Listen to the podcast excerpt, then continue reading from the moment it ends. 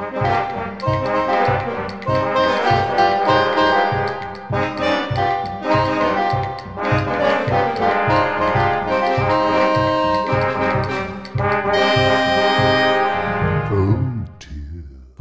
Oh podcast Vysokej školy výtvarných umení a moje meno je Juraj Blaško.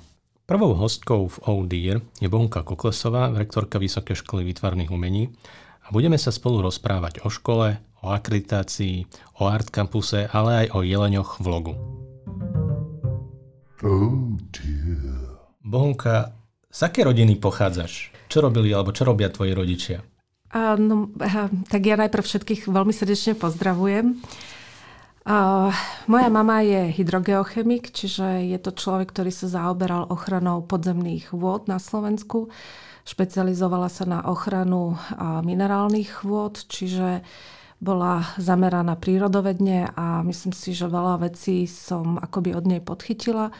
A môj otec je akademický maliar. V koncom 60. rokov absolvoval Vysokú školu výtvarných umení. Študoval u profesora Petra Matejku. Ale mám samozrejme aj brata, ktorý, ktorý vyštudoval sochu profesora Jankoviča, čiže som istým spôsobom prepojená s touto školou aj cez, cez rodinných príslušníkov, ktorí študovali v istých obdobiach na tejto škole.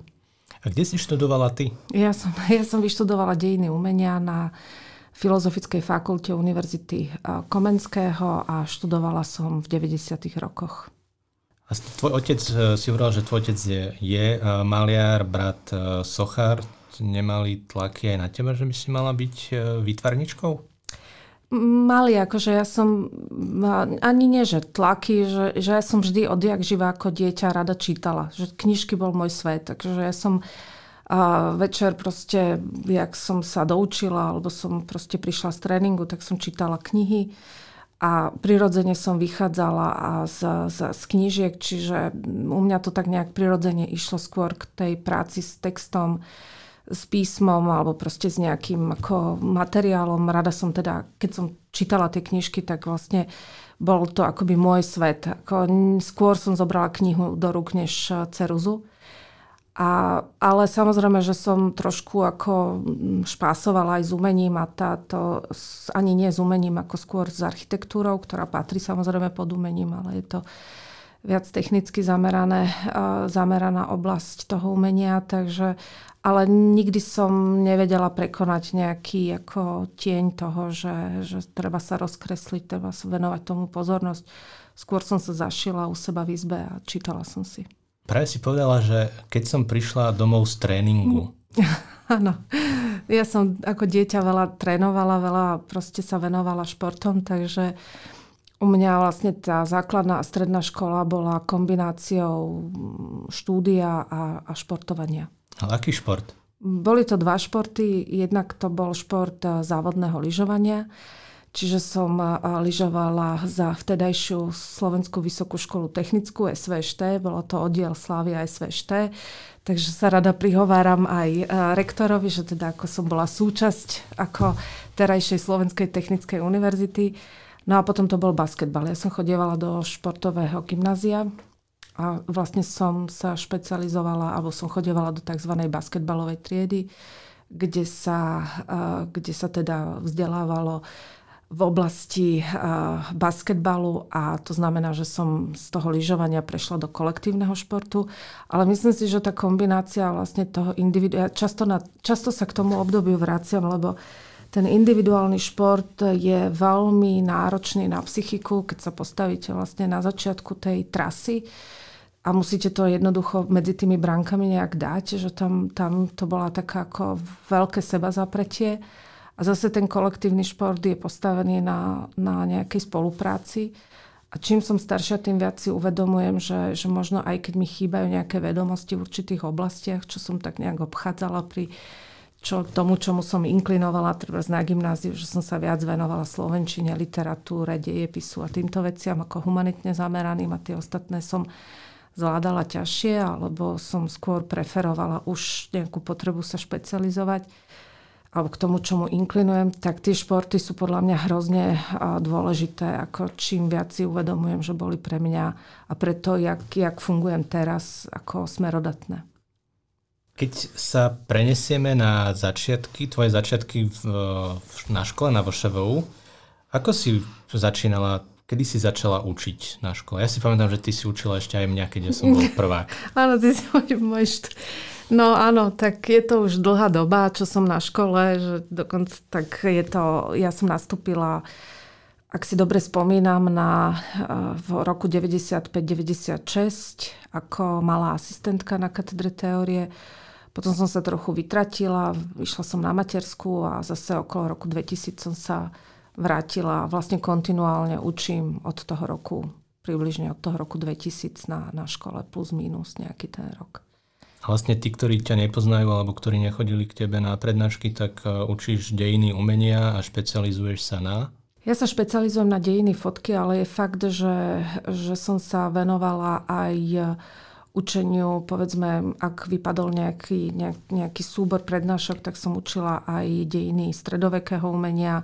To ešte v začiatku, lebo som končila vlastne diplomovou prácou vyslovene zameranou na, na stredoveké umenie. No a, a vlastne potom po skončení školy som akoby hľadala miesto a vyskytol sa tento priestor, kde som mala podmienku ako špecializácie sa na dejiny fotografie, čo teda vnímala vtedy tá škola ako nejakú absenciu vo vzdelávaní, takže som ale bola schopná sa postaviť pred študentov aj v oblasti toho starého umenia, takže chvíľu som učila aj toto. Potom som dlhé obdobie učila aj dejiny 19.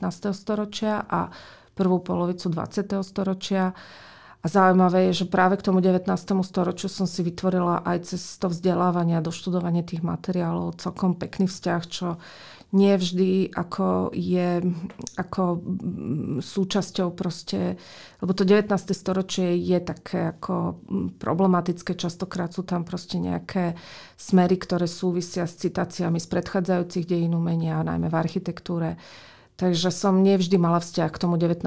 storočiu, keď som ho študovala na dejinách umenia, ale potom som zistila, že to je jedno úžasné obdobie, ktorému je treba venovať pozornosť a paradoxne v tom dnešnom umení sa akoby reflektuje aj nejaká skúsenosť toho 19. storočia, čiže vidím tam veľa paralel. A okrem učenia, ty si potom bola aj prorektorkou. Áno, ja, ja mám pocit, že, hej, že to boli dlhé obdobia, ktoré som v škole odslúžila v tejto týchto funkciách, takže som bola študijnou prorektorkou, potom prorektorkou pre výskum, no a potom sa to nejak ako vykryštalizovalo aj do tej rektorskej pozície. A s tým súvislí e, moja ďalšia otázka, že ako došlo k tomu rozhodnutiu, že si kandidovala na rektorku? Tak jednak uh, som našla okolo seba dosť ľudí, ktorí ma v tom podporili a s ktorými som fungovala na prorektorských funkciách.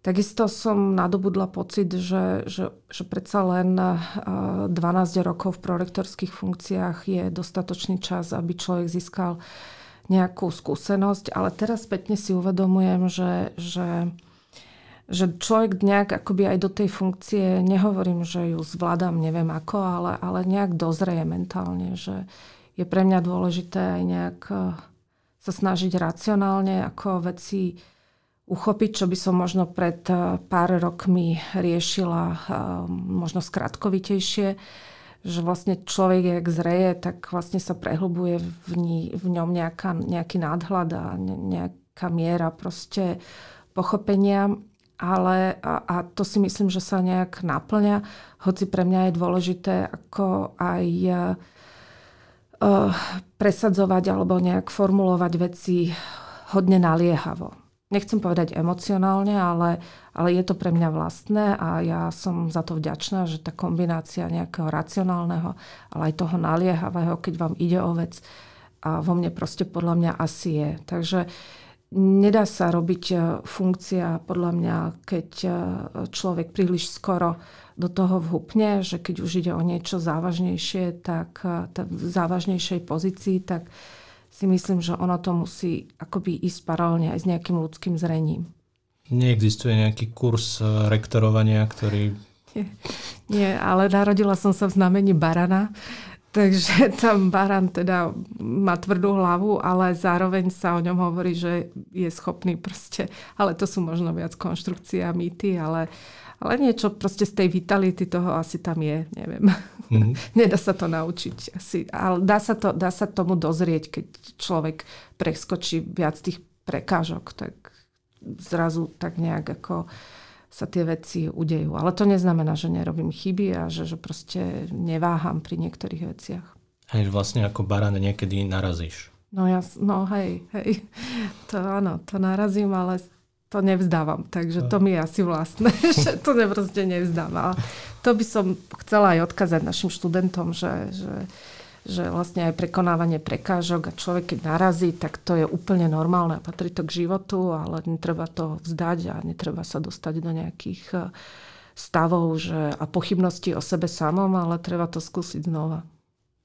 Ty si už po, uh, rektorkou dva roky, to znamená, uh-huh. že je to vlastne taký polčas uh, rektorovania a vlastne aj celý aj tým uh, prorektorov ste v, v polčase. Že ako by si zhodnotila ten, tento polčas alebo tie dva roky uh, vo funkcii? Ako musím povedať, že myslela som si na začiatku, že, že to bude náročnejšie, uh, ale ja mám okolo seba mimoriadne, mimoriadných prorektorov, akože naozaj nám je spolu dobre. Akože to možno aj cítiť eh, smerom do vnútra školy, že neustále a permanentne rozmýšľame na tom, ako zlepšiť proste prostredie, komunikáciu, čokoľvek, eh, akékoľvek projekty, proste to všetko, celé to akoby úsilie smeruje do vnútra našej školy a, a nie sú tam proste mm, nejaké zádrhely. Že, že tým, že sme spolu radi a že sa dokážeme aj veľa ako smiať, aj mať nejaký nadhľad nad vecami, aj nejaký typ veľkorysosti, tak sa tešíme do školy. A to je obrovská devíza, pretože človek zažil proste rôzne situácie v minulosti ešte pred týmto funkčným obdobím a hlbšie do minulosti a, chodiť do školy proste so stiahnutým žalúdkom, kde musíte podávať a veľký akoby výkon v tom nejakom nasadení a v prospech študentov a pedagógov školy, to je, je veľmi, veľmi psychicky náročné.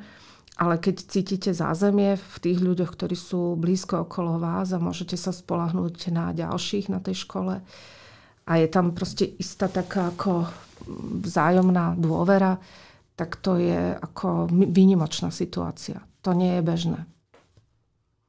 Ak sa zamyslíš nad tým, že čo sa ti podarilo alebo nepodarilo za tie dva roky urobiť, alebo čo by si chcela, aby sa ešte od tie dva roky ti podarilo robiť, máš nejaký taký uh, víziu v to, že čo by malo sa podariť?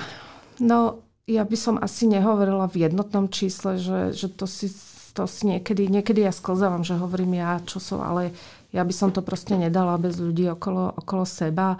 A mnohokrát s tými víziami prichádzajú aj kolegovia prorektori, čiže či už je to vízia Art Campusu, ktorý, ktorý sa proste postupne naplňa, aj keď tu máme častokrát znútra školy hlasy, ktoré kolegov, ktorí proste majú tendenciu to ako spochybňovať v tom zmysle, že a to je hudba budúcnosti. Zrazu sa ukazujú cesty, že to možno hudba budúcnosti nebude a že to bude pomerne ako v nejakom dohľadnom dobe, že to teda rozbehneme.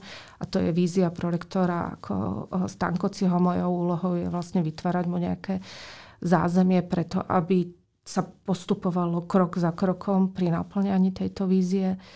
Takisto tie vízie súvisia aj s akreditáciami, ktoré, ktoré by mali smerovať k skvalitňovaniu tejto školy. Ja tam úzko spolupracujem s, s Jankou Hojstričovou, študijnou prorektorkou, čiže opäť je to aj o jej predstave o tom, kde by sa tá škola mala posúvať. A keďže ja som bola dlhé obdobie študijnou prorektorkou, tak ako v tandeme s ňou najviac komunikujem a najviac premyšľame o tom, ako, ako tá škola bude vyzerať nie v najbližšom období, ale možno kde sa posunie o nejakých 5, 6, 10 rokov. To si myslím, že je dôležité uvažovanie v nejakom tom aj dlhodobom horizonte. Takisto zahraničný prorektor, ktorý v tomto období je teda ako veľmi teraz sediaci doma, takže, ale darí sa mu proste naplňať niektoré veci spolupráce. Ja osobne mám hrozne rada jeho ideu vlastne takého akoby vertikálneho, vertikálnych spoluprác naprieč teda Európou smerom zo severu na juh Myslím si, že, že tá horizontála, častokrát som si to akoby osvojila pri nejakých prezentáciách, vlastne nás, v nás vyvoláva možno istý druh komplexov, ale tá, tá, tá vertikála je veľmi ako oslobodzujúca. Mám pocit, že tam aj funguje nejaké podobné mentálne nastavenie. Čiže od tých norských, fínskych, estonských, polských škôl až po Balkán, to je pre mňa akoby cesta, kde vidím tú našu školu. A samozrejme mať potom x satelitov výnimočných škôl, s ktorými by sme tiež mali ako spolupracovať, ale zbytočne sa nestresovať nejakým horizontálne a pozerať neustále na západ, keď je mno, ten svet oveľa väčší. No a samozrejme a so Silviou Jokelovou ako prorektorkou pre projektovú činnosť, tam ako ľudsky sme sa veľmi zhodli, pretože všetky jej nápady súvisiace trebárs aj s, s projektom, ktorý naposledy rozbehla a ktorý súvisí vlastne s, s vytvorením poradenského a psychologického centra pre našich študentov. To je vlastne to, na čom sa akoby hodnotovo zhodneme. Takže pre mňa je, je tá spolupráca s týmito ľuďmi veľmi dôležitá a samozrejme z, z mojej akoby podstaty a z tej funkcie skôr to vidím na nejakom akoby presadzovaní a naplňaní tej autority školy smerom návonok. Čiže aby, aby tá pozícia tej školy, aby sa vedela tá škola proste ozvať v nejakých kritických situáciách a aby bola súčasťou nejakej hodnotového, nejakého hodnotového nastavenia našej spoločnosti. Že ona nemá byť len vo vnútri, ale musí mať ten presah aj smerom von. A to si myslím, že zase je moja misia. Ale tie veci sú veľmi tekuté medzi nami a myslím si, že, že je, to, je to dobré. No. Má naša škola rešpekt v týchto otázkach kultúrno-spoločenských? Je vystupuje ako silný hráč, ktorý má určitú autoritu alebo ktorého berú na vedomie? Myslím si, že, že sa to deje do istej miery, pretože nás stále kontaktujú ľudia, ktorí potrebujú pomoc alebo ktorí potrebujú nejaké stanovisko z našej školy. Takže si myslím, že sa tá, tá misia akoby v tomto smere naplňa, ale ona by nebola možná bez bez toho ďalšieho zviditeľňovania tej školy, že tá, tá autorita sa musí budovať akoby aj zvnútra školy, o tom, že máme ambície súvisiace s Art Campusom, novou vizuálnou identitou, ateliérom v, v tomto v, v Paríži ale samozrejme aj premyšľanie o kvalite vzdelávania na tejto škole, o jej personálnom obsadení, o vytváraní vlastne priestoru pre strednú a mladšiu generáciu, ktorá to raz preberie a ktorá proste musí niesť časom zodpovednosť za túto školu. Takže to sú, to sú veci, nad ktorými ja ako premyšľam a tým, že tá škola sa nejak zviditeľňuje je hodne slobodná v tom, že nepozerá na to, že či bude mať z toho nejaké konsekvencie z takého alebo onakého ministerstva. Ako toto som vždy na tej škole mala rada, že ona tú identitu proste stávala na slobode a liberálnych hodnotách. A tie sa snažím proste nejak ďalej rozvíjať. Vlastne ty sa angažuješ v, v, med, v médiách, vlastne píšeš uh, články, myslím, že do denníku N uh, píšeš, že ako vnímaš tvoju úlohu uh, rektorky, ktorá by mala vlastne presahovať tú, tú rolu, že nemá to byť človek, ktorý iba riadi určitú inštitúciu, ale ako vystupuje aj spoločenský návonok. Áno, ja mám blog v rámci, alebo komentáre, sú to komentáre pod denníkom N, už som dlhšie nič nenapísala, čiže ja si zase uvedomujem, že nemôžem sa úplne rozbiť na všetky strany a že vlastne aj tá sústredenosť na tie texty musí byť e, nejak koncentrovaná.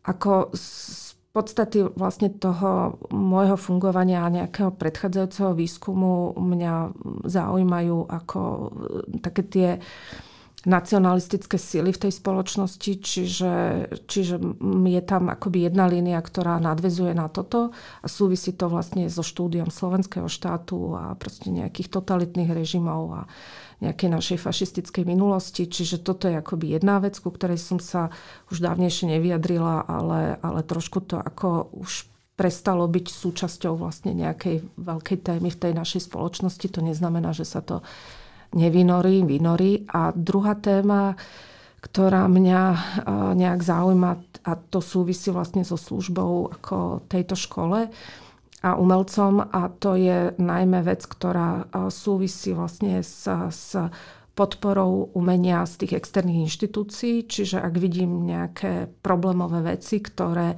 zamedzujú prístup či už ku nejakým grantom alebo nejakým sociálnym podporom alebo čomukoľvek, alebo nejakej reformy fondov, ktoré by mali zastupovať umelcov proste v tom externom prostredí, tak vtedy sa snažím nejak ako reagovať na to lebo na mysli mám najmä teda našich absolventov, ktorí, ktorí to nemajú jednoduché v praxi.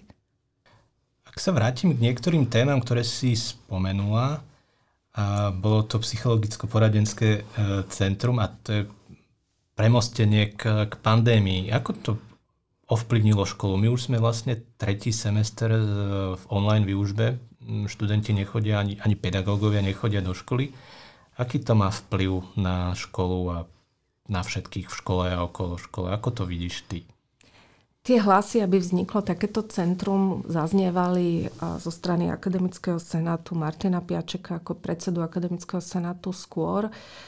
Ja som, som to začala akoby vnímať spolu s kolegami v podstate hneď na začiatku toho funkčného obdobia.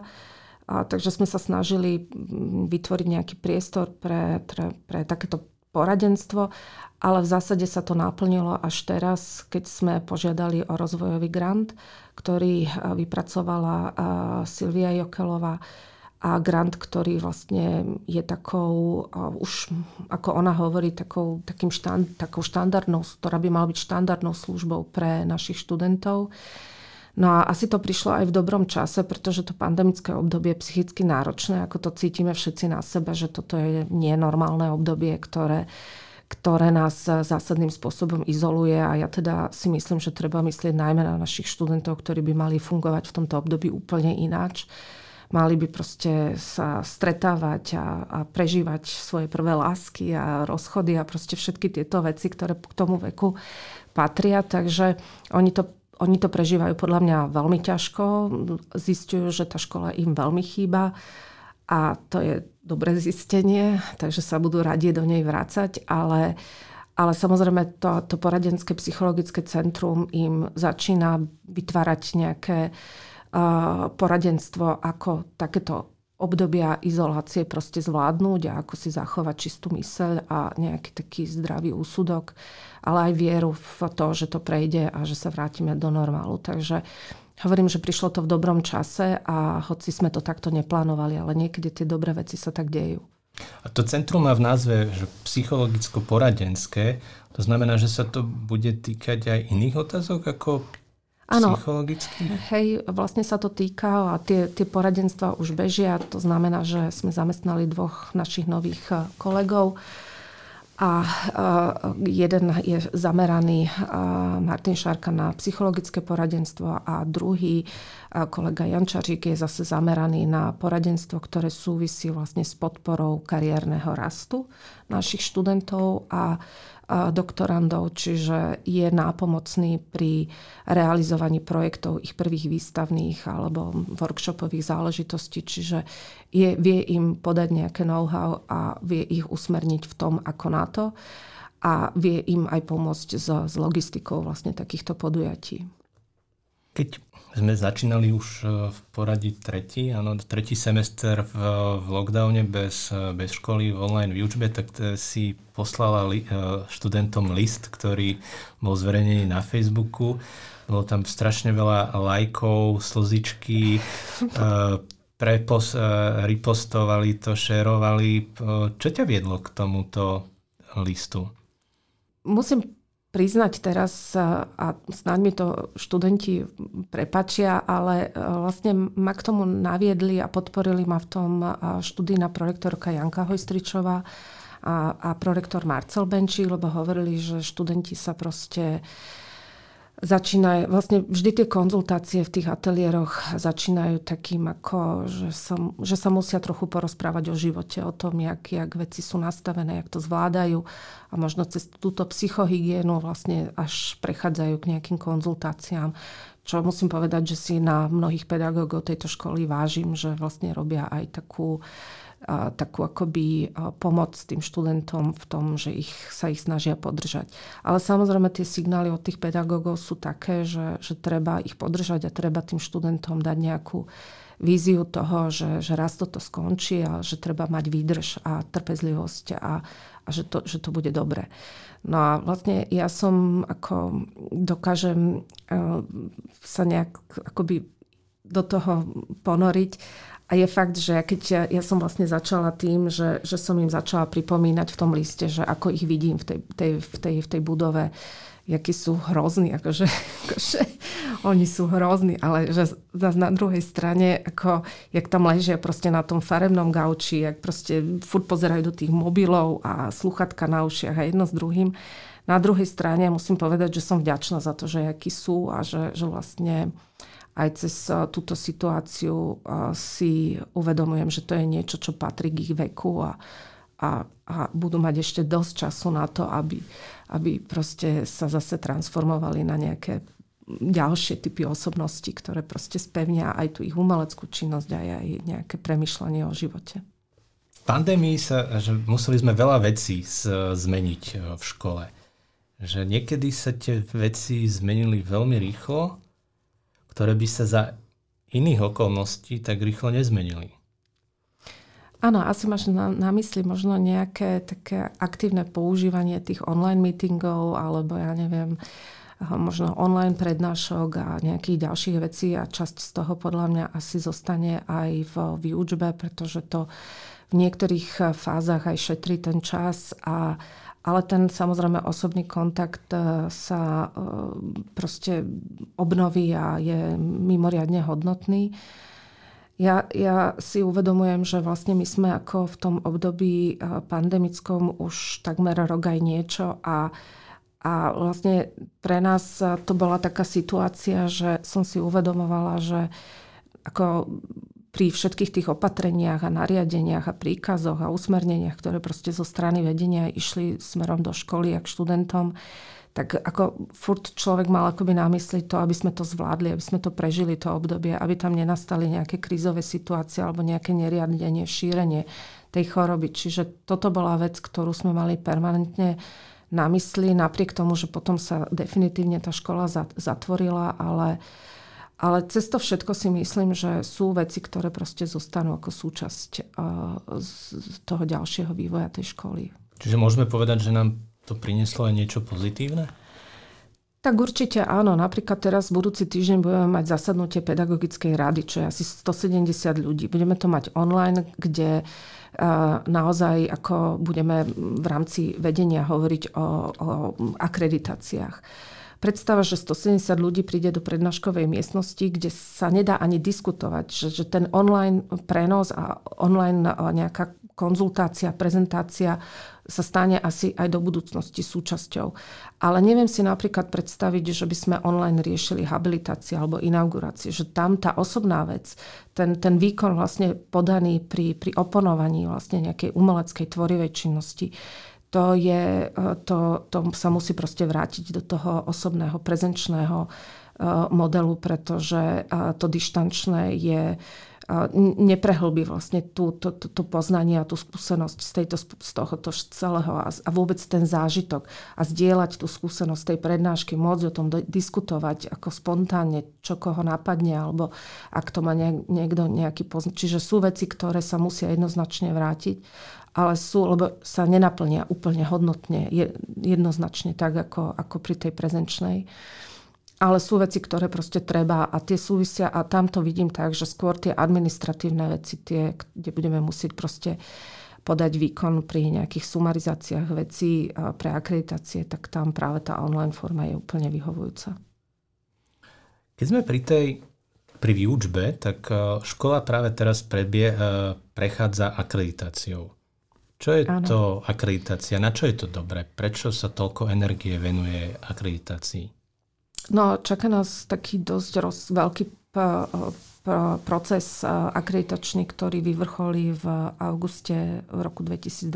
A, a celá tá akreditácia je vlastne, a, ako, ak by som to mala tak zjednodušene, ak tým procesom prejdeme, tak vlastne získame mandát na udelovanie titulov, či už bakalárskych, magisterských, doktorantských, docentských alebo profesorských. Čiže je to existenčná vec našej školy.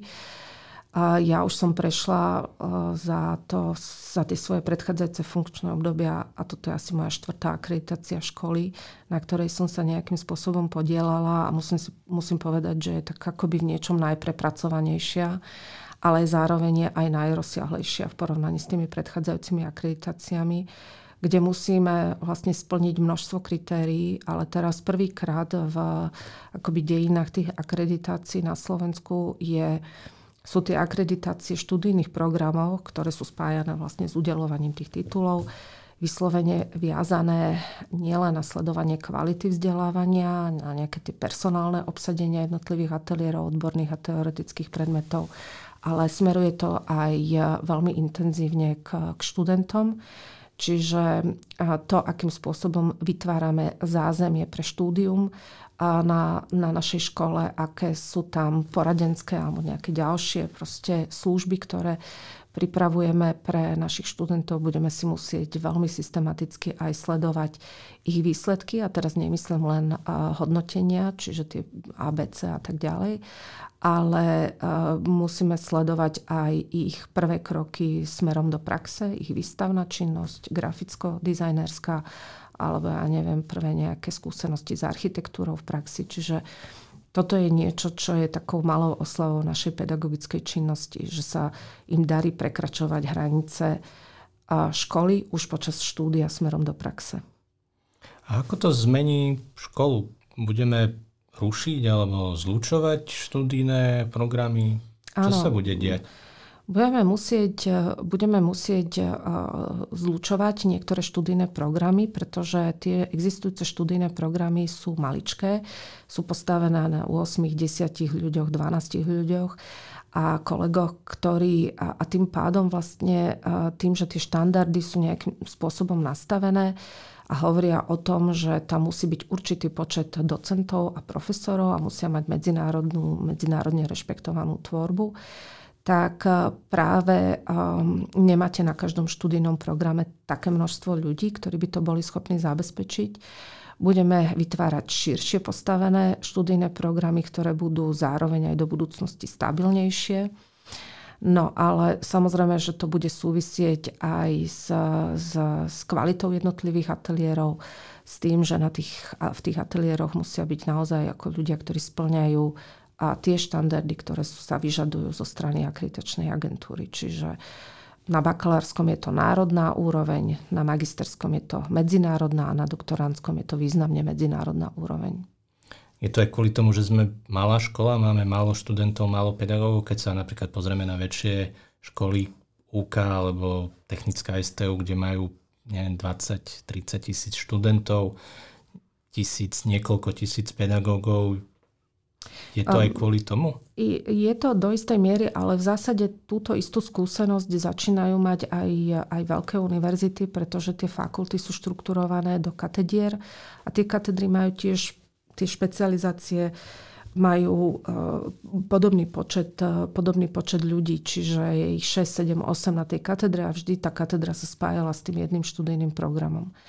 No a takže, takže podobným spôsobom rozmýšľajú aj, ona, aj oni s tým, že vytvárajú väčšie študijné programy, v ktorých sa nachádzajú špecializácie. Čiže nie je to o tom, že by sa vytratili niektoré druhy umenia, keď ich zlejeme dokopy a vytvoríme nejaký pod, jeden názov pre, pre dva, tri študijné programy.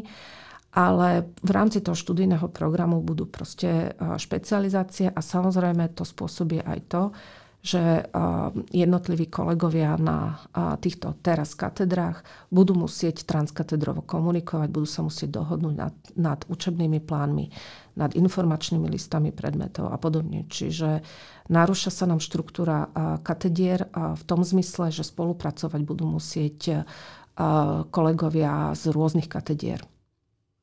Znamená to, že keď sa nám narúša štruktúra katedier, že keď sa študent prihlási dajme tomu na sochu, uh-huh. chce študovať sochu, už nebude študovať na katedre sochy, ale bude študovať na nejakej inej väčšej katedry, ktorá zlučuje viacej ateliérov, nielen sochárske? Toto je niečo, čo je ešte predčasné nejak formulovať, ale je fakt, že keď zlučujeme viaceré študijné programy, tak tí kolegovia budú musieť spolu komunikovať a budú musieť vlastne vytvárať aj spoločné zasadnutia, kde už sa vlastne môžu vypovedať aj veci, ktoré sa bežne robia a na katedrách. Čiže ja neviem, nejaký harmonogram prác, alebo nejaké výkony, výstupy, alebo nejaká informácia z kolegia.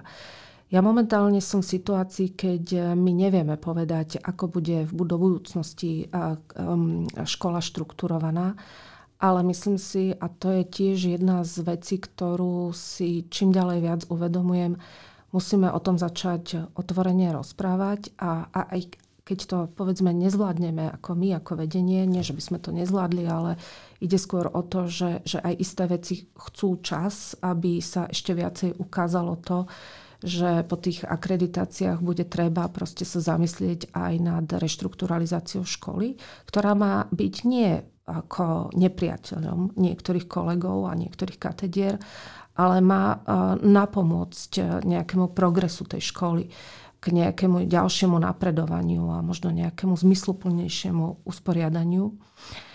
A tam si ja osobne myslím, že našou úlohou tohto vedenia je vytvoriť priestor pre túto diskusiu a možno komunikovať nielen naprieč všetkými odbormi, ale stále ja vnútorne to tak mám ako nastavené, stále si hovorím, že je potrebné ten priestor vytvoriť pre generáciu, ktorá príde po nás, ktorá proste um, príde a, a, a ujme sa vedenia tej školy a už bude mať oveľa lepšie štartovacie bloky preto, aby časť tých kritických vecí bola rozdebatovaná. Čiže takto ja nad tým uvažujem a Treba prejsť akreditáciami a uvidíme, čo tie akreditácie a zlučovania tých študijných programov prinesú, ale z môjho pohľadu sa budeme musieť zamyslieť nad štruktúrou.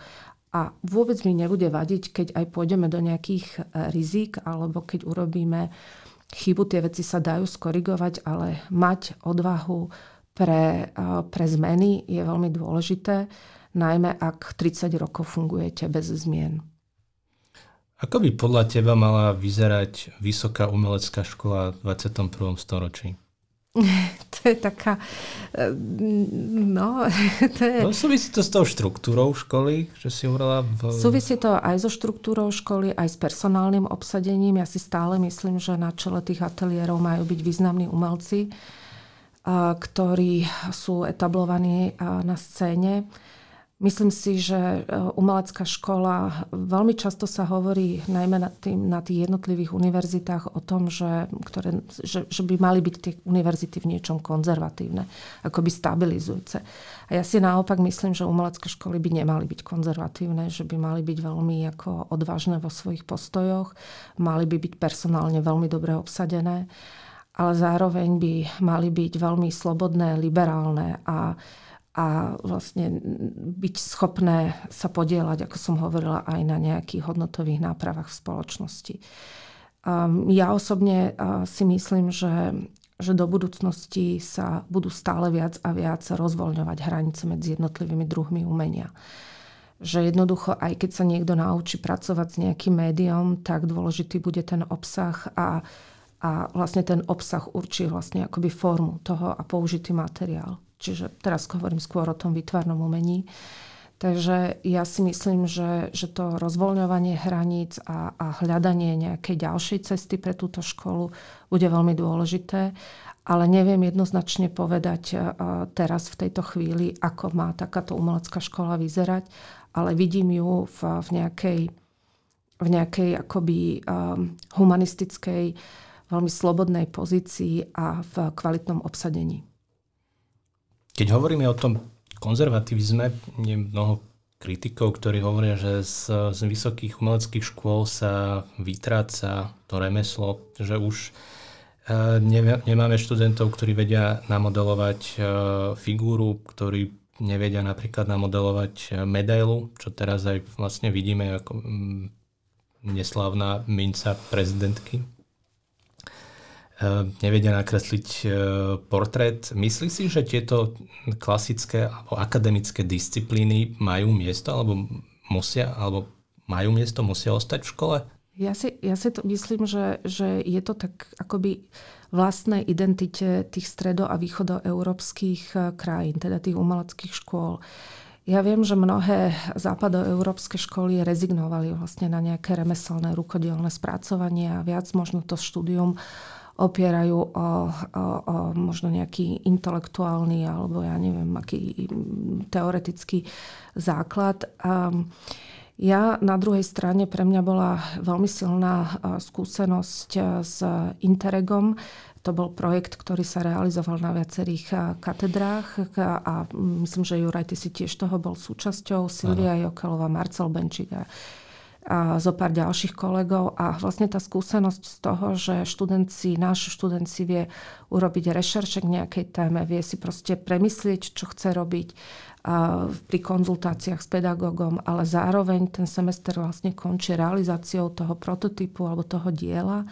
To je podľa mňa výnimočná situácia a identita, na ktorej, na ktorej proste je dobre stavať a netreba sa jej zbavovať. Napriek tomu, že že tí študenti budú čím ďalej viacej aj pod vplyvom toho, že sú digitálne vzdelávaní s tou kresbou viac a viac zápasiť, s modelovaním a tak ďalej. Ale ja by som sa toho nevzdávala, lebo aj to umenie má proste isté druhy nejakých vln, a, ale to rukodielne spracovanie v konečnom dôsledku práve v tých expozíciách alebo galériách je veľmi dôležité. Čiže vedieť si to urobiť, lebo potom aj keď si treba to dielo dáte niekde urobiť, tak ho budete vedieť vždy akoby odkontrolovať a, a viete usmerniť toho, kto to pre vás urobí. Čiže mať to majstrovstvo je jedna vec. A do istej miery um, v, tej, akoby v tom digitálnom období, v ktorom žijeme a ktorý sa zrejme bude viac a viac prehlbovať a v tom svete aplikácií a sociálnych sietí proste to, to rukodielne majstrovstvo bude podľa mňa eh, naberať na, na hodnote. Napriek tomu, že, že z veľkej miery tá škola sa asi zmení a bude nejak smerovať k, k, k digitálnemu spracovaniu diela, ale myslím si, že treba držať aj tieto tradičné formy umenia. Sa rozprávame o umeleckom školstve 21. storočia, s tým súvisí aj financovanie. Vlastne tento týždeň e, Akademický senát schváloval e, rozpočet na tento rok. Štátne dotácie sú stále ako dlhodobo nízke. Prečo si myslíš, že je to tak? Že prečo do, do ško- všeobecne do vysokého školstva ide málo peňazí? Ja si myslím, že u nás na Slovensku ide málo peňazí jak do vzdelávania, tak aj do výskumu, do vedy. Čiže je to vec, ktorá uh, ani zďaleka nedosahuje európsky priemer HDP, to percentuálne. Tá, tá, tá suma porovnateľná s, už len s okolitými krajinami. Ja neviem, čím to je. Ako ja si myslím, že, že veľa vecí súvisí s preferenciami politikov a politických strán. Myslím si, že, že mm, Vysoké školstvo jednoducho je dlhodobo podfinancované a nemá tie štandardy, ako, ako, ako som už spomínala v okolitých krajinách. Takže vzdelávanie, ako pre mňa je dôležité, aby, alebo vždy som mala nejakým spôsobom takú nejakú víziu o tom, že, že vzdelaný národ sa do istej miery um, musí nejakým spôsobom ako aj správne rozhodovať. Alebo proste čím je vyššia vzdelanosť tej spoločnosti, čím viac ľudí má stredoškolské vzdelanie s maturitou, vysokoškolské vzdelanie, tak sa to proste, ale naozaj ako vysokoškolské vzdelanie s, to, s tým plným štúdiom a s tým naozaj zaslúženým titulom, tak si myslím, že aj kvalita toho života v tej krajine by sa mala proste prirodzene zvyšovať tie rozhodnutia by mali byť eh, jak eticky, tak aj, aj, aj odborne akoby správne na všetkých akoby segmentoch tej spoločnosti. Takže to, prečo sa eh, do vysokého školstva a vôbec aj na základné, stredné a vysoké školy dostáva menej a menej peňazí, je súvisí podľa mňa so, so zle spravovanou krajinou. Že jednoducho máme tu množstvo chaos, množstvo korupčných afér a tie odčerpávajú financie vlastne z toho rozpočtu štátu do takej miery, že, že jednoducho potom nie sú peniaze na školstvo, na zdravotníctvo, na Slovenskú akadémiu vied a podobne. Takže toto si myslím, že je najväčší problém, že je tu taká, bola tu za tie roky taká defraudácia vlastne finančných prostriedkov, že, že to, to možno nemá ani obdobu v žiadnej inej krajine v okolí. A tie peniaze proste chýbajú. A chýbajú v zdravotníctve, školstve a všade inde. Na druhej strane, keď si aj pozrieme volebné programy politických strán, tak neviem, že či prichádzajú politické strany s hlavným programom, že chceme zlepšiť e, vysoké školstvo, že voliči si ako keby ani nemali z čoho vyberať e, tú stranu, ktorá sa chce tejto problematike venovať.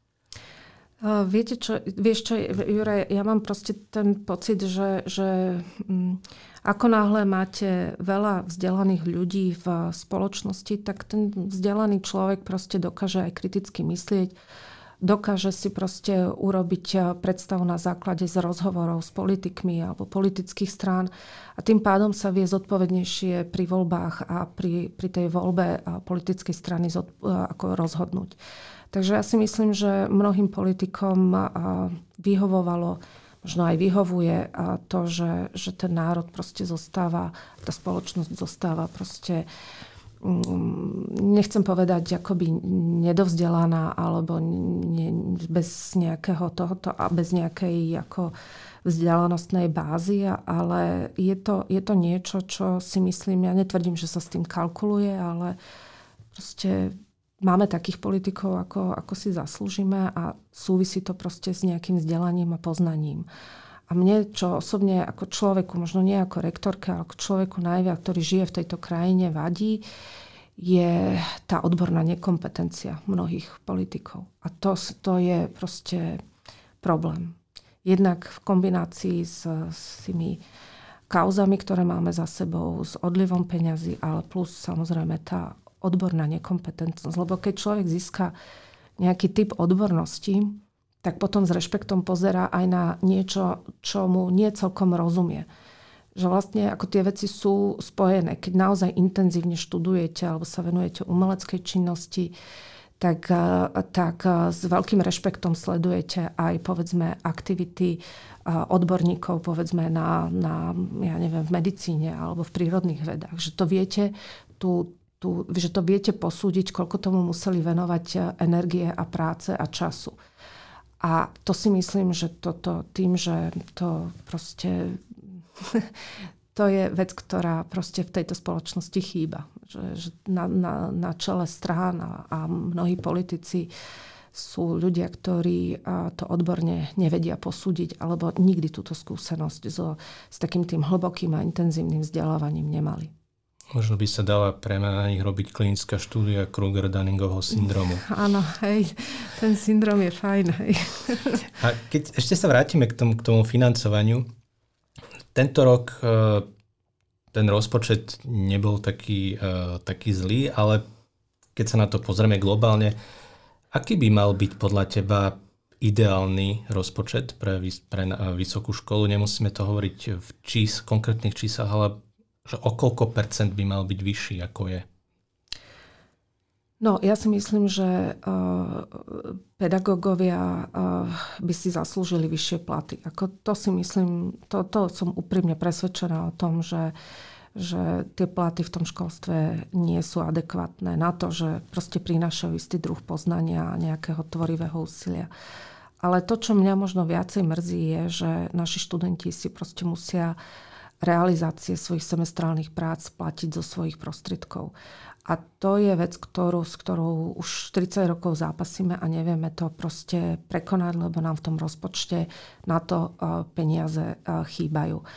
A pritom uh, tými semestrálnymi prácami sa náplňa vlastne tá misia toho študijného programu. A takže toto ja vidím ako veľký problém, ktorý síce sa snažíme nejakým spôsobom v dohľadnej dobe riešiť, ale, ale nie sme si istí, že či to vyriešime. Ale to, že si študenti platia, to je problém a tam by sa to proste na, malo určite v nejakom naozaj veľkom objeme ten rozpočet školy navýšiť, tak aby sme mohli ich eh, podporiť eh, pri nákupe materiálu alebo pri nech realizácii ich semestrálnych prác. V tom, toto to je podľa mňa oveľa veľký problém a tam by to malo byť veľkorysejšie ako financované zo strany Ministerstva kultúry, Ministerstva školstva. No, k tomuto mám takú kontraotázku. Myslí si, že vysokoškolské vzdelávanie by malo byť bezplatné pre študentov? Ja si myslím, že, že áno, že, že by malo. V tomto som dosť tak akoby sociálne. Sú súkromné školy, kde sa dá platiť a sú zase verejné štátne inštitúcie, ktoré, ktoré sú platené z rozpočtu. Čiže ten hybridný spôsob vlastne existencie niekoľkých typov vysokých škôl, pretože máme verejné vysoké školy, my sme verejná vysoká škola. Potom máme štátne školy, ktoré sú spojené s armádou a policiou a potom máme školy, ktoré sú súkromné. Hej. Čiže tam akoby je možnosť existencie viacerých typov škôl. No a samozrejme, že my teda patríme pod verejnú vysokú školu a tým pádom sme platení z, z rozpočtu školy, ale uh, Zas na druhej strane musím povedať eh, na margo mojich kolegov, mnohých, že sa, je, tam, je tu enormné úsilie o získavanie grantov, ktoré nám napomáhajú dofinancovať vlastne naše potreby na jednotlivých katedrách, na jednotlivých oddeleniach školy. Takže aj toto je vec, ktorá, ktorá je veľmi dôležitá, že tam okrem tej pedagogickej činnosti ešte toto úsilie, vlastne ono by to malo smerovať k, k tým študentom či už cez získanie nejakého nového poznania, mobility, čokoľvek. Ak by bolo to financovanie e, vzdelávania vlastne nejakým hybridným spôsobom, že aj študent by participoval, napríklad, že by platil nejakú časť, nie celé štúdium, ale nejakú, nejakú časť nákladov, nemohlo by to zvýšiť e, ich motiváciu na štúdium a tiež naopak nezvyšiť ich nároky na pedagógov, na poskytovanie, e, poskytované formy vzdelávania?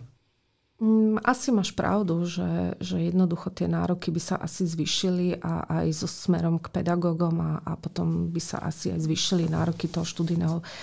Na druhej strane ja som nie celkom presvedčená o tom, že či by uh, výstupy semestrálnych prác boli za takýchto podmienok lepšie, pretože keď človek prechádza digitálny prieskum alebo semestrálne práce, tak mnohokrát má veľkú radosť, keď v tých ateliéroch sa nachádzajú dobré práce. Samozrejme sú tu aj slabšie ako výkony, ale v konečnom dôsledku je pre mňa asi dôležité, že, že tí študenti môžu študovať a nemajú ekonomický stres z toho, že budú musieť proste vykryť, pretože tie príbehy, ktoré poznáme zvnútra školy, vieme, že sú niekedy veľmi zložité a, a nieraz tí študenti si musia to štúdium na umeleckej škole v dnešnej dobe pred e, vlastnou rodinou ustať, že to sú ako rôzne zložité situácie. A myslím si, že ten e, ekonomický akoby tlak oni pocitia po skončení školy, keď naozaj budú musieť sa presadiť v tej praxi a tie prvé tri roky pre nich nebudú jednoduché.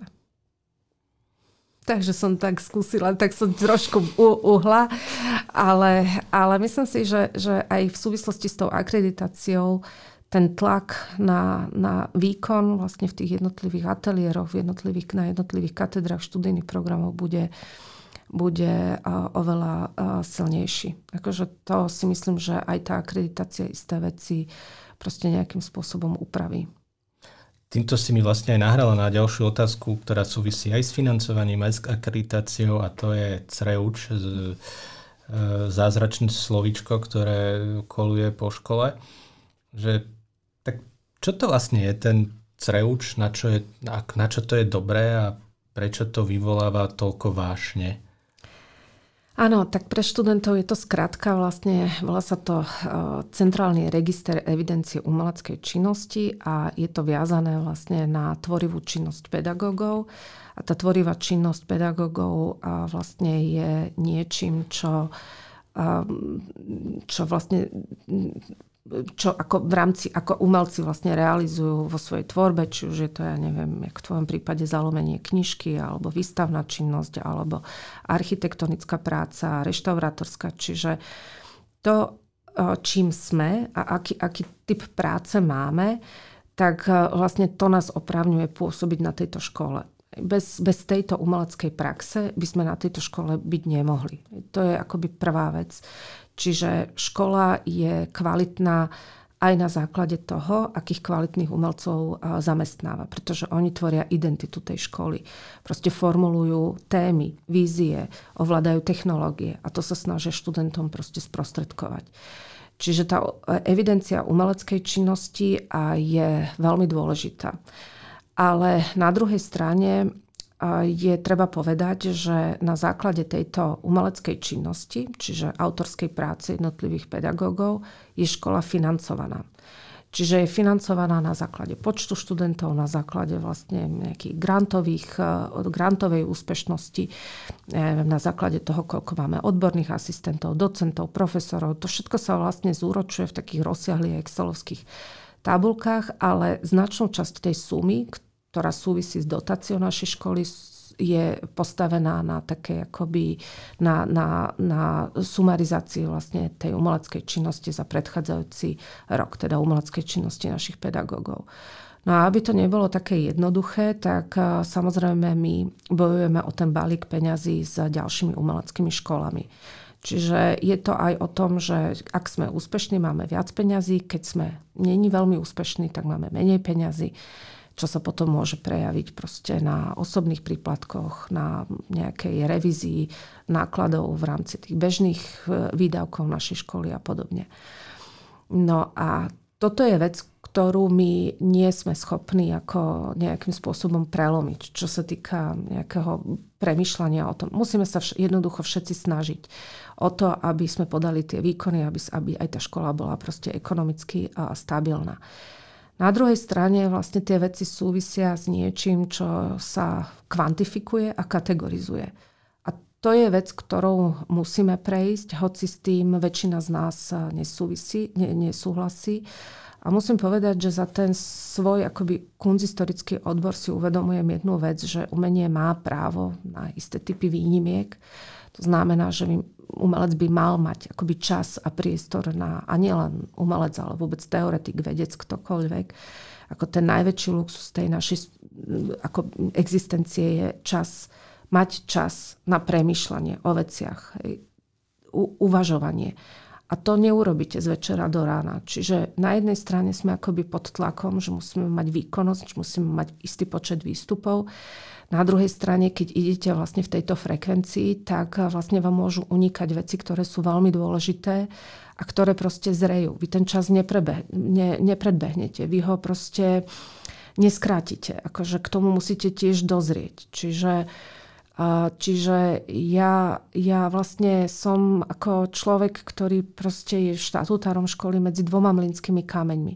Na jednej strane musíte ekonomicky stabilizovať tú školu a proste vytvoriť tlak na pedagógov, aby všetko zapísali, aby mali výkonnosť. Na druhej strane si uvedomujem, že na isté veci je potrebný proste čas, ktorý jednoducho v tejto hektickej dobe proste nemáme. Ale cez to všetko si myslím, že sa snažíme aj tak intuitívne k tomu pristupovať a, a rešpektovať to, že niekto potrebuje viac času na výstavu, ktorú proste pripravuje celý rok, má menej výstupov, potom zase ako skôr zoberie grant alebo má viac študentov v ateliéri. Čiže snažíme sa zohľadňovať viaceré, viaceré momenty v tomto a nevytvárame nejaký existenčný tlak alebo núdzu na pedagógov. To ja ne, neviem ale povedať, že či to, sa to do budúcnosti zmení alebo nezmení, ale v každom prípade um, človek akoby zvažuje rôzne okolnosti v týchto veciach.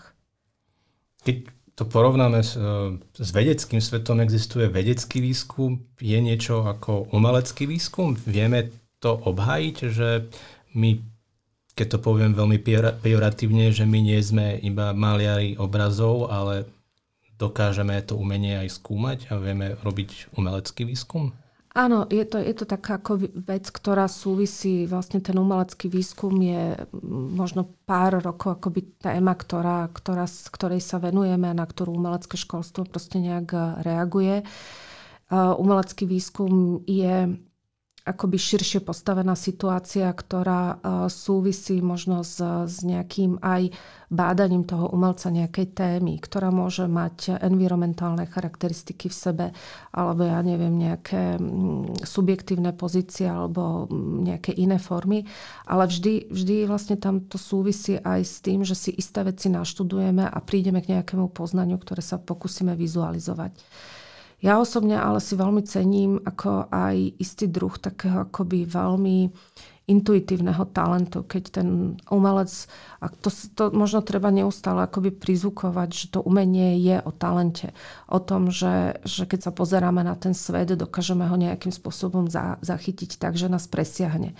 Že sa z toho stane proste istý typ univerzálnej univerzálnej výpovede, ktorý zachytí charakter tej doby. A to sa môže diať v grafickom dizajne, v architektúre, vo výtvarnom umení. A toto je niečo, čo proste si nevypočítate, kde neexistuje nejaká presne stanovená metóda práce, tak jak vo vede. Že ja keď začnem písať knihu, ja presne viem, že čo všetko musí, jak to musí nasledovať, že to trvá 3 roky a že ten prvý rok musím robiť toto, druhý rok toto a tretí rok proste urobím toto. Ale v tom umení proste to nemôžete takto nastaviť. Nemôžete to nejak um, presne metodicky určiť, pretože inak skrotíte to umenie. A to si myslím, že to by bola veľká chyba.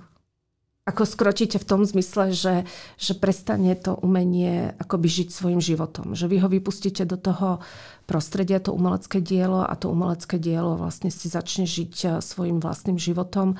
Začnú na ňo reagovať ďalší vytvarníci, teoretici a uh, začne byť interpretované tak, ako, ako keby ste ani vy vlastne mm, ako neuvažovali o tom. Ale tým, že to dielo má svoj presah, tak a, a tú slobodu v tom, že, že každý sa k nemu môže nejakým spôsobom, či už kriticky, alebo pozitívne, alebo akokoľvek vyjadriť, tak sa nabaluje na ňo proste jeho príbeh a, a e, zosilňuje e, svoju pozíciu v tej spoločnosti. Čiže stalo by sa z neho také plánované umenie?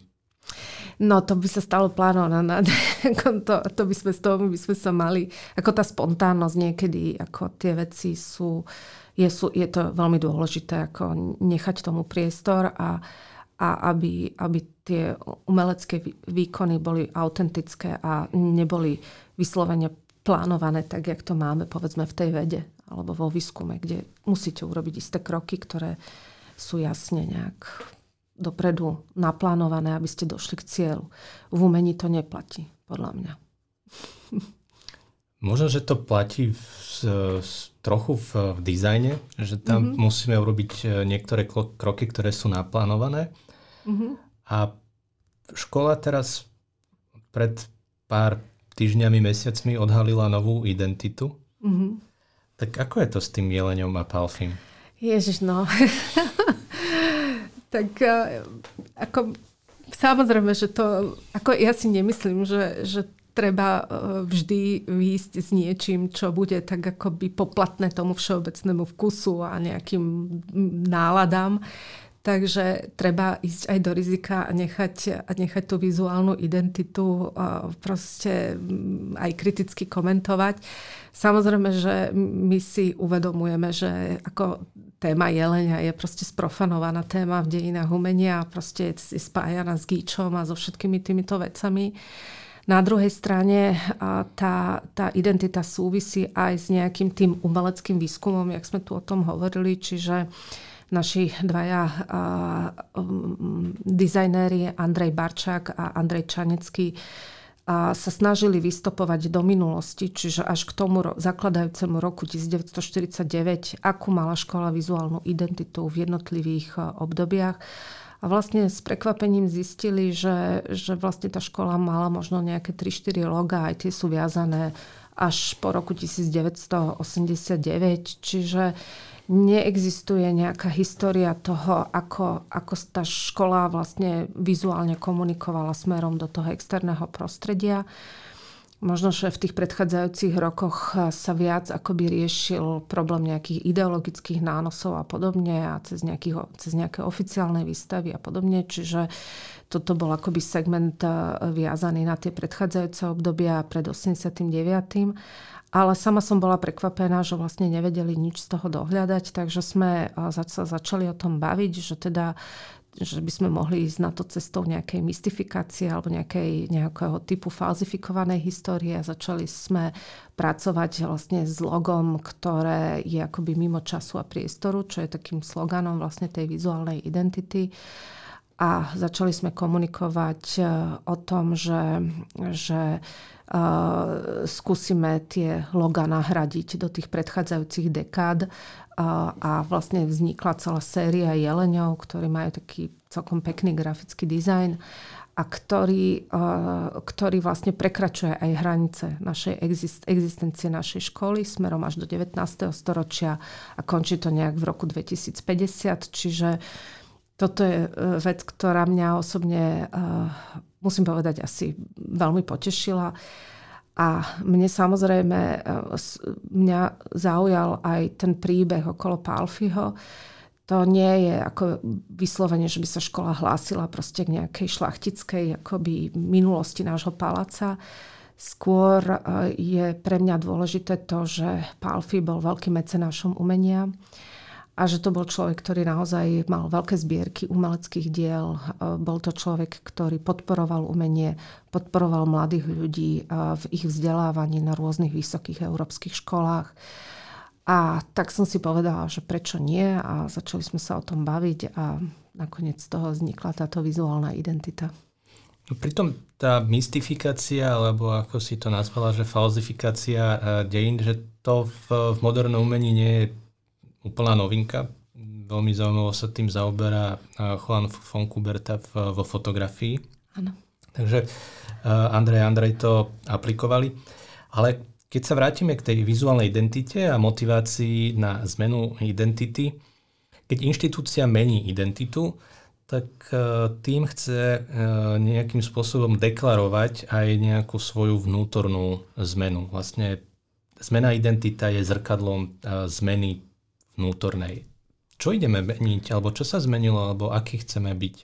No, možno som to už predtým viackrát povedala, že to, čo mňa osobne najviac potešilo, aj som to nejak spomínala v nejakých tlačových správach, je, že, my, že to logo vlastne našej školy je postavené tak, že si môžeme do toho loga pozvať inštitúciu, ktorú chceme podporiť a kde, alebo vyjadriť nejaký postoj. Čiže to naše logo bude v čase premenlivé. Nielen, že sa bude meniť dieleň, a ktorý proste sa nachádza nad názvom našej školy, ale my si vlastne budeme môcť do toho loga pozvať e, inštitúciu alebo občianske združenie alebo vyjadriť akýkoľvek postoj k, k tomu, čo sa v spoločnosti deje. A to je presne o tom, čo som hovorila, že tá škola by mala mať smerom do toho externého prostredia presah a mala by nejak e, aktívne komunikovať e, možno nejakú neprávosť alebo to, že tie veci v spoločnosti nefungujú, niektoré veci nefungujú tak, ako by mali.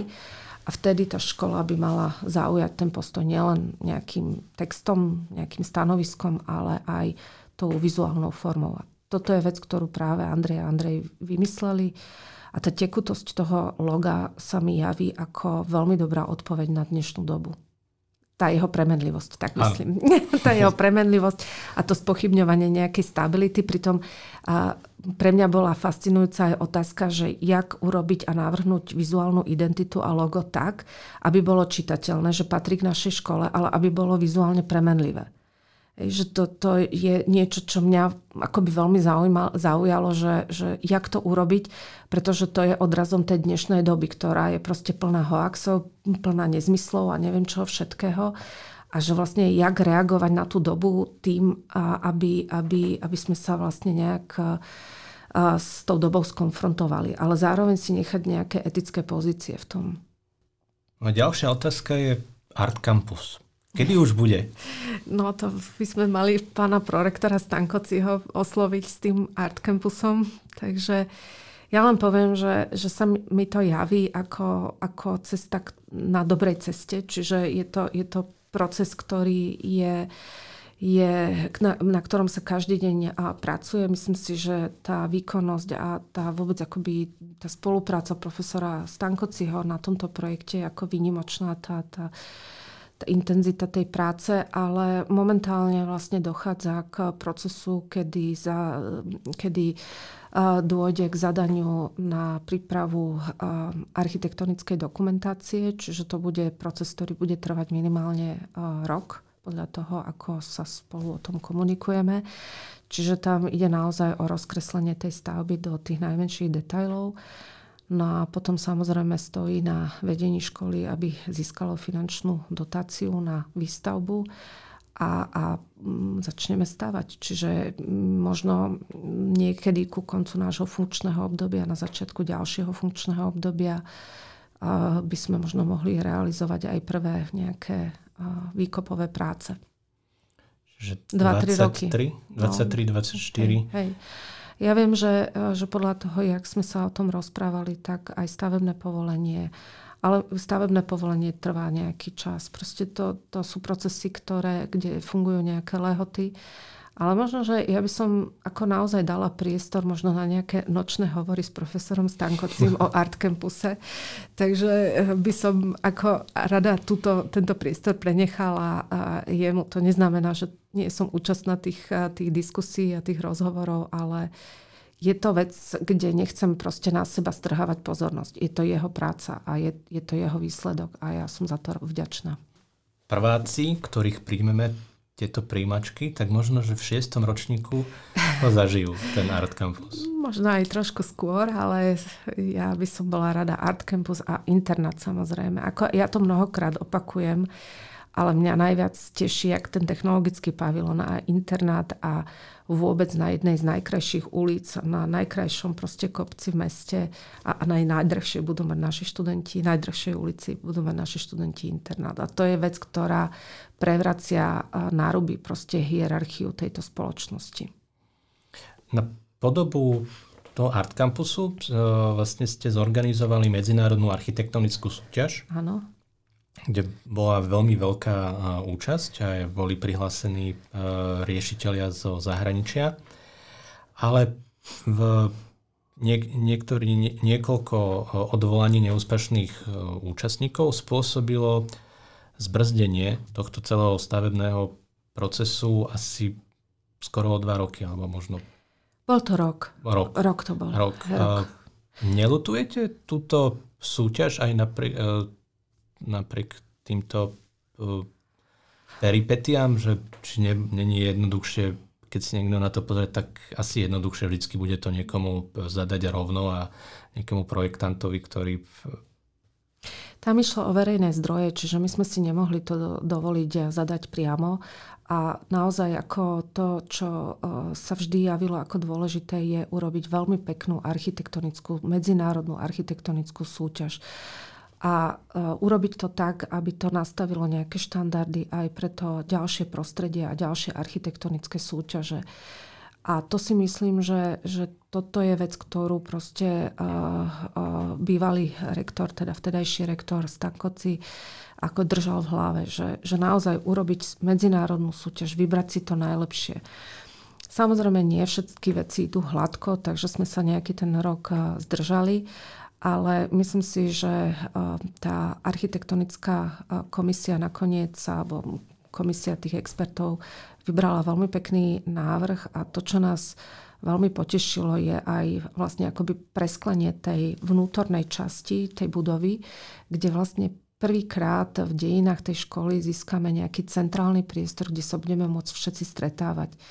Čiže je to vlastne ten priestor medzi dvoma budovami, tam sú tie svetliky, je tam ten náš bufet drôtik, a ktorý je tiež podľa mňa veľkou témou a stojí za jeden samostatný podcast, ale ten, ten centrálny priestor nám vlastne vytvorí priestor na stretávanie sa, na, na fungovanie či už v rámci nejakých aktivít, podujatí, môžu tam byť na, nainštalované študentské práce, lebo my v konečnom dôsledku taký priestor na tej drotárskej nemáme. Takže toto je vec, ktorá podľa mňa, ak sa splní, tak bude veľmi pekná a zhodnotí to kvalitu života a nás všetkých na škole. Budeme tam mať aj športové ihrisko? Určite. no určite, ja by som chcela basketbalové ihrisko, ale tak zatiaľ prorektor Stankoci na to nejak nereaguje. Takže budeme, chcela by som, aby tam niečo proste študenti mali a v kontexte s tým internátom určite áno. Čiže nejaké tie ihriska by tam mali byť. A mám tu otázku. Budú na Drotárskej aj lavičky? Nie sú tam, čo? Tie chýbajú ten, tým študentom tie lavičky. No. Sú, sú tam niektoré pri, pri vchode? Hej, hm, tam sú pre tam tých fajčiarov. Hej, fajčiarské lavičky. Fajčiarské lavičky, ako mali by sme niečo takéto mať. My samozrejme o tom uvažujeme, vieme o tom probléme. Uvažujeme o nejakej revitalizácii bufetu drôtik. To tiež sa nám javí ako vec, ktorá je taká naliehavejšia. No a potom samozrejme nejaké také lavice alebo nejaké ležoviska drevené by tam asi mali byť. Ale ja to v tomto, momentálne, v tomto, v tomto eh, momente neviem prislúbiť ako e, vďaka Silvii Okelovej došlo k revitalizácii toho zadného dvorčeka, tam sa to veľmi pekne upravilo, čiže, ale zase je to pre tých našich fajčerov. Čiže ja neviem, nejak to fokusujeme stále len na nich, ale e, moja predstava je, lebo ten výhľad je tam nádherný, že možno nie ani za školou, ale pred tou školou, aby boli nejaké lavice, kde sa tí decka môžu proste natiahnuť a môžu sa tam slniť a, a mať ten výhľad proste na, na Dunaj a na to okolité prostredie lebo to je to najkrajšie na, na, na tom prostredí, ten, ten výhľad na panorámu mesta. Keď sa pozeráme na, na výhľad, vidíme eh, Rakúsko, zahraničie.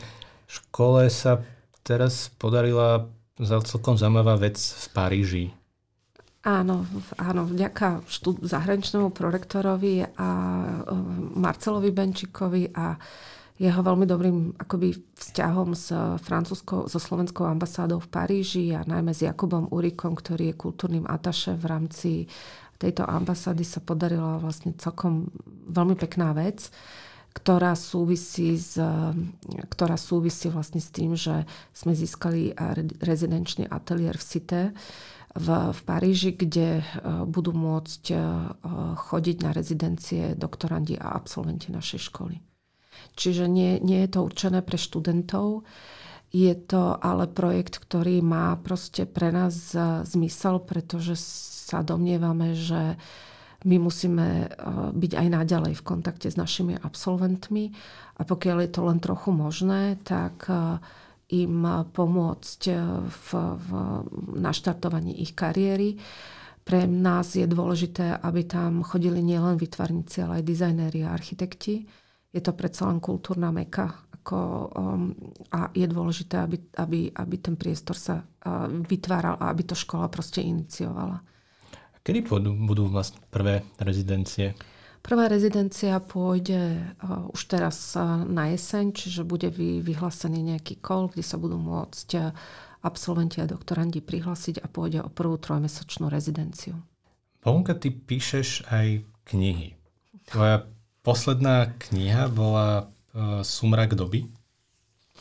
A na čom pracuješ teraz? No, to je trošku taká záľudná otázka, ako ja nemám veľa toho času, takže uh, a to je aj niečo, čo súvisí možno s tým, že sa dostávam aj do nejakej krízy vnútornej a nejakých takých porivov, že je treba sa vrátiť k práci, lebo ťažko sa potom ako naskakuje znova. Uh, Takže uh, nemám momentálne nič zásadné. Skôr pracujem na menších veciach, buď na nejakých textoch do novín alebo kratších štúdiách. Takže v dohľadnej dobe budem pracovať na nejakých troch kratších textov. Uh, jeden, ktorý uh, ma čaká momentálne je vec, ktorá, ktorá prebehla v rámci diskusie na Artolku, kde som nejakým spôsobom reagovala na, um, na vytvarnické súťaže.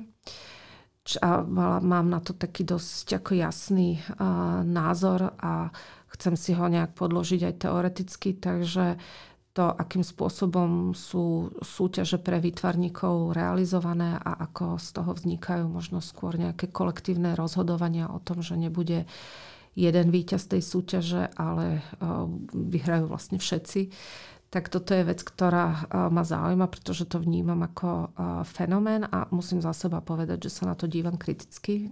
Nie som s tým vnútorne stotožnená stále si myslím, že to umenie proste má byť e, o nejakých preferenciách súvisiacich s kvalitou toho umeleckého diela. Takže e, je to vec, ktorá ma zaujíma a, a chcela by som sa s tým nejak vysporiadať, takže som dostala výzvu zo českej strany, aby som k tomu napísala text. Takže sa tomu budem chvíľu venovať. A plus samozrejme na leto mám nachystané nejaké materiály, ktoré súvisia s textami pre konkrétnych vytvarníkov, ale asi nemám momentálne energiu na napísanie knihy. To trvá niekoľko rokov, takže to je dlhší proces. Na záver mám pre teba 5 príjimačkových otázok. No. Obľúbené divadlo. Ako divadelné predstavenie? Áno divadelné... Pre... Ježiš, priznám sa, že však som nebola veľmi dlho v divadle. Nie, asi EO Ipso. Film? Film? Uh, možno mňa ako naposledy zaujal, je to seriál, nie je to film a volá sa 000. Ale je to asi osemdielný film, ktorý proste je uh, alebo seriál, ktorý, je proste, ktorý ma zaujal aj z hľadiska toho, akým spôsobom funguje vlastne nejaký globálny obeh narkotik v, vo svete. A je to veľmi dobre natočený ako seriál. Čiže je to nejaká, možno nejaké veľdielo, ale je to, je to um, seriál, ktorý mi hovoril, ktorý mi ukázal vlastne, aké, aké um, ako, ako, ako globálne môžu byť niektoré problémy toho dneška. Takže a ako, ako blízko sú proste v každej krajine a môžu byť súčasťou aj našej krajiny. A obľúbená kniha? Uh, obľúbená kniha asi, neviem, že či úplne najobľúbenejšia, ale ja mám rada Steinbecka, od Johna Steinbecka a jeho Ovocie hnevu. Čiže to je knižka, ktorú, ktorú som síce prečítala veľmi dávno, ale doteraz si pamätám niektoré pasáže. Takže je to veľmi existenčne sformulovaná publik, kniha, román. Takže to je taká vec, ktorá, ktorá vo mne nejak funguje a možno súvisí aj nejak s, s môjim nastavením. Hudba? A ja mám hrozne rada jedného hudobníka, ktorý žije v Prešove, volá sa David Kolár a je to uh, hudobník, ktorý, uh, ktorý spolupracuje, je to niečo, kde sa multiplikuje viacero žánrov a uh, spolupracuje s významnými hudobníkmi uh, európskymi. Je, nie je veľmi uh, známy ako v rámci Slovenska, ale v rámci európskej eh, scény patrí medzi avantgardných predstaviteľov eh, hudobníckej praxe. Čiže skladateľom, ale zároveň aj interpretom tých svojich skladieb. Je výborný, naozaj odporúčam. Mne sa hrozne páči. Vypočujem si. A posledná, umelec, obdobie, výtvarný umelec, výtvarné obdobie. No ja mám rada Velasquez za Goju. Akože to sú moji takí, že to keď vidím, tak si hovorím, Ježiš Maria, že ty to vedeli dať. Akože naozaj že aj s takým tým obnažením seb, seba sami. Akože to, to, týchto dvoch, keď som prednášala, najmä Goju, keď som prednášala, tak to som vedela, že to, že to proste aj zaujímam tých študentov, že keď je tam tá osobná zainteresovanosť a máte niečo veľmi rád, tak aj keď o tom rozprávate, tak je to vec, ktorá je ktorá je proste inak podaná ako veci, ktoré nejak štandardne odprednášate. Ale keď je tam nejaký vnútorný súbeh tých vecí, tak áno. Takže Goja Velasquez. Goja Velasquez, ďakujeme Bohunke za e, prvý rozhovor v Audír podcaste VŠVU a tešíme sa na ďalšie podcasty a stretnutia. Ďakujeme. A ja ďakujem.